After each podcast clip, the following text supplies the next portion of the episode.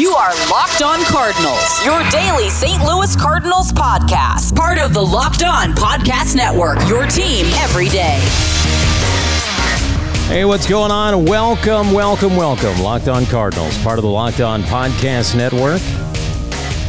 Your team every day. It's your buddy, a pal, Mike Stevenson. Uh, everyone calls me Moose. Find me on Twitter at Moose Michaels at Locked On STL. Apologies all around, by the way. First thing we got to take care of right out of the gate. No episode yesterday. Now, why was that? Well, yesterday, well, Wednesday, when I say yesterday, it's Thursday night when I'm recording this. So, Wednesday was my birthday. I did not record Wednesday night because I got some new additions to the studio, some really, really cool mic stands. And uh, to install those, I needed a few more tools than what I actually had. So, that being what it is, I was not able to record because who is the guy that tore apart his whole studio before he actually thought he could install what he had? This guy right here. Hi. Yeah, everybody. It's me. Uh, but that's okay. We are going to um, just go ahead and, pl- and plow through it go forward. Before we get started, don't forget rate, review, and subscribe to uh, the show on Apple Podcasts, Google Podcasts, Spotify, everywhere you listen to your favorite podcast. It really is that easy. Uh, t- uh, let's see where else. So at iHeartRadio, Himalaya podcast app, always good, always always good. Big thanks to Postmates and Blue Chew for sponsoring the show this week. Let's get started. Three big things. All right, so we got to go ahead and jump off the top with this. Cardinals dropped two out of three to um, the Rockies. It was it was really bad. Great pitching performance uh, all around. We're going to get into that here in just a little bit, but yeah, the offense absolutely tanked until uh, well the finale where they finally put up a ten spot. Would have been good to try to spread that around a little bit, don't you think, guys? Well, that being said, uh, the pitching was fantastic. Both losses were two to one losses, and if you can hold the Rockies to just two runs in Coors Field, well, hey, you're going to take that every single time, I think. So kudos to the pitching. It's exactly what we want to see. Also, kudos to Dexter Fowler, really showing up some great defensive plays. And uh, yeah, the guy was an absolute beast for this team. And Goldie was doing pretty good too. You know, he wasn't in home runs, but got lots of doubles. Number three. Well, it's not all bad news. They did drop two out of three, but the Cubs amazingly dropped two out of three to the Padres too. So it's still a four game lead for the Cardinals. But guess what? A new challenger has entered the fray. The Milwaukee Brewers, yeah. Uh, the Brew Crew, I think they won something like six straight.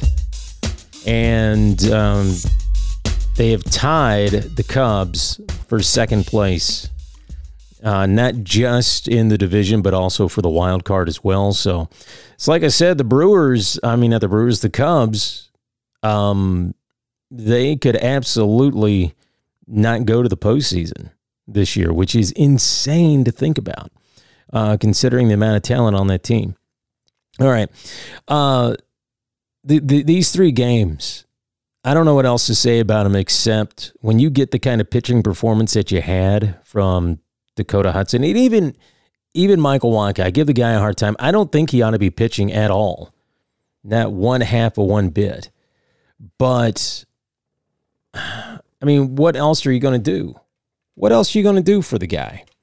It seems like it should automatically be a given that if he's going to uh, start at all, you got to have a plan to go. And the plan has to be longer than three innings. Has to be longer than three innings. Otherwise, what are you doing except just blowing a game? And he gave him a good three innings, amazingly enough, right?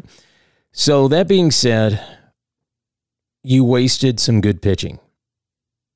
And even though he typically doesn't pitch that great, you wasted good pitching from the one guy you don't normally get good pitching from. You know what I mean? The, the Dakota Hudson uh, did well. Miles Mikolas, You know, it wasn't the best start in the world. He was walking guys, but fortunately, the Cardinals' offense came alive, uh, starting with those uh, two home runs at the top of the first. So you can't really complain about that. Uh, okay, so we're going to do a quick preview of the Brewers series. And we have some uh, listener voicemail to get to in our second segment. And also, what is the Cardinals' biggest weakness going forward as they uh, look ahead to October? We're going to cover that too. Uh, but first, Brewers, Cardinals, the final series. The final series gets underway. Uh, 715 Busch Stadium. Adrian Houser, Adam Wainwright taking them out. And I like how they're getting it to where Wayno is making his starts at home because he does do much, much better at home. Far better at home than uh, he does on the road this season. Uh, Adrian Houser, uh, let's see. Cardinals saw him a couple of times towards the end of August. Gave up a combined four runs over 10 and a third innings. And his last win came in that first start at August 21st at Busch Stadium. Uh, the Cardinals pretty average against the guy. Wayno hoping to continue the excellent pitching that he does at home. We can all hope on that too. But this is going to be one of those points to where the, the Brewers are surging. The Cardinals are coming off a horrible, horrible trip to Colorado. Horrible trip to Colorado. So the Brewers probably a little high on the hog, thinking, you know what? It's only four games. We're gonna we're gonna knock this lead down. It's absolutely what we're gonna do. The Cardinals need to take two out of three. You're back at home. It's time for a reset. You cannot allow the Brewers to cut this lead. Because check this out. Let's say the Cubs win two out of three and the Brewers win two out of three. Suddenly your game is one, or your lead is one game. One game with seven left to play against the Cubs. And not just the Cubs, you got the Nationals and the Diamondbacks in there too. And the Diamondbacks haven't been doing half bad. Not half bad at all. You, you have to be better. You absolutely have to be better. Uh, okay, so Postmates. Download the app on iOS or Android today, and you can get whatever you need delivered 365 days a year, seven days a week, 24 hours a day. I'm telling you, it doesn't matter what you're craving. You might want a cocktail. You might want a brewski. You might want a burger. Doesn't matter the time of day. Might be right after work. Might be at dinner time. Might be at 3 a.m. They can hook you up. Postmates. And check this out right now. My listeners get a $100 delivery credit for free. Your deliveries covered by Postmates for your first seven days you get a $100 delivery credit. Use the code locked on when you download the uh, app for iOS and Android today. Guys, when you're on deck and getting ready to step up to the plate, you have to be sure you're ready to swing for the fences. But if you're looking for that fastball when you get a curve instead, that's where Blue Chew comes in. Blue Chew is the first chewable of its kind with the same FDA approved active ingredient as Viagra and Cialis. So, you know they work, right?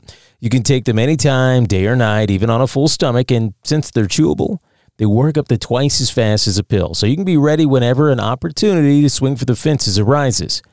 Blue Chew is prescribed online and shipped straight to your door in a discreet package, so no in person doctor's visits, no waiting in the pharmacy, and best of all, no more awkwardness. They're made in the USA, and since Blue Chew prepares and ships direct, they're cheaper than a pharmacy. Right now, we got a special deal for our listeners. Visit bluechew.com and get your first shipment free when you use our special promo code MLB. Just pay $5 shipping. Again, that's B L U E Chew.com, promo code MLB to try it free. Again, that promo code MLB. Blue Chew is the better, cheaper, faster choice, and we thank them for sponsoring the podcast. All right, welcome back to Locked On Cardinals, part of the Locked On Podcast Network. It's your team every day. Uh, rate, review, and subscribe. Apple, Google Podcast, Himalaya, iHeartRadio, Spotify, wherever you listen to your favorite shows is where you can listen to us as well. Uh, you can also follow us on all the socials at Moose Michaels on uh, Twitter, Locked On STL on Twitter. Uh, you can email me, moose at onairwithmoose.com. And I forgot to mention this at the top of the show. We do have a voicemail line. We're going to get a listener call on here in just a moment. 615 499 6690 is the number that you want to use. And uh, you can leave your thoughts on the show and uh, everything else uh, right there. So, before we get to that call, what is the Cardinals' biggest concern going into October? Easy the offense. This has been a stagnant offense. And I don't want to hear about, well, you know, they drummed up on the Giants and the Pirates and, you know, they, they put up big spots here and there. Yeah, but that's that's like the exception to the rule. Typically, what the Cardinals are doing is scoring about four runs per game. The major league average is five. They say pitching wins October. Well, the Cardinals have that covered, but guess what? Doesn't matter how good your pitching is if you can't put runs on the board. So we need the offense to wake up.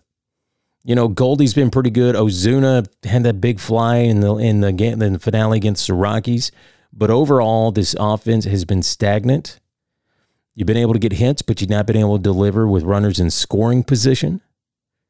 When it comes to October, you've got to be better. Got to be better. Absolutely better. All right, before we wrap up, let's get to some listener calls. Uh, this is from Blake.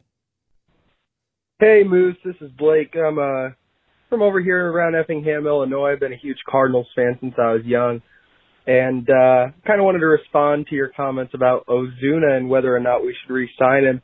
Uh, my opinion, I really think we should. I mean, if you look at the stats, he's the guy in the major leagues right now hitting the ball harder than anybody else, and he's had a bit of an off season, but it's been a little bit more of a resurgent one. And uh, I really feel kind of like there's going to be some sort of breakout next year from him. And you know, he puts up really solid solid numbers out there in the outfield, and I feel like he doesn't get quite enough appreciation, and especially not if he puts up a big year next year. But um, I kind of wanted to know your thoughts on that. In addition to Matt Carpenter, I heard you mention a couple days ago that you felt like maybe he should get the start to start off the playoffs this year. I kind of disagree about that because I feel like with the role Tommy Edman's on right now, you don't want to pull him out and you know maybe take a knock at his confidence. Whereas Carpenter, you know he's going to be more steady in the mind. And if he needs to come off the bench, at least he'll have the right mindset. And you don't know how Tommy Edman's going to respond being a youngster. So just let me know what you think. Thanks for taking my call. It was great to talk to you. Bye. All right, Blake. Hey, man, appreciate the call. And if you want to call in, 615 499 6690, the number to leave a voicemail. Now, Blake, I agree with you on a couple of points. Uh, number one, Ozuna. I, I want them to re sign Ozuna. I just don't want them to pay him you know 22 23 24 million dollars a year to do it if they can get him around 19 and if they can do it for like two or three years absolutely go for it. But you cannot lock up a ton of money in a ton of years with all the outfielders you have coming up. And he, I'm, he wants to stay but they all say that and most likely he's not going to. But I will say if the front office is saying, okay, we can have Ozuna or we can have Tyler O'Neill, you go Ozuna all day long. In regards to uh, your uh, comment about Matt Carpenter and Tommy Edman getting the start in the playoffs over Carpenter, well, I think you actually answered your own question. Uh, I think Carpenter should get the start mainly because of the experience and because I think he's starting to finally figure it out. And I think a big, I think his his hot streak is probably going to come right about the time the playoffs start. Now I could be wrong about that, and that's okay. But here's the deal: you talk about Tommy Edmonds being young, not having the experience, and you know maybe not dealing with the pressure of going in as a pinch hitter. Well, if he can't handle the pressure as a pinch hitter, how's he going to handle the pressure of starting? That's all I'm saying. And I think I think it just depends. You know, I'm not saying that Edmonds doesn't get any starts at all. Not by any means. I'm just saying start Carpenter first, see how it goes. Carpenter is still a valuable asset eh, off the bench or starting in my opinion, because once he figures it out, you're going to have a very potent lineup. This has been Locked On Cardinals, part of the Locked On Podcast Network. It's your team every day. Rate, review, and subscribe to us in Apple and Google Podcasts, Spotify, uh, iHeartRadio, the brand new Himalaya podcast app, and everywhere you listen to your favorite podcast.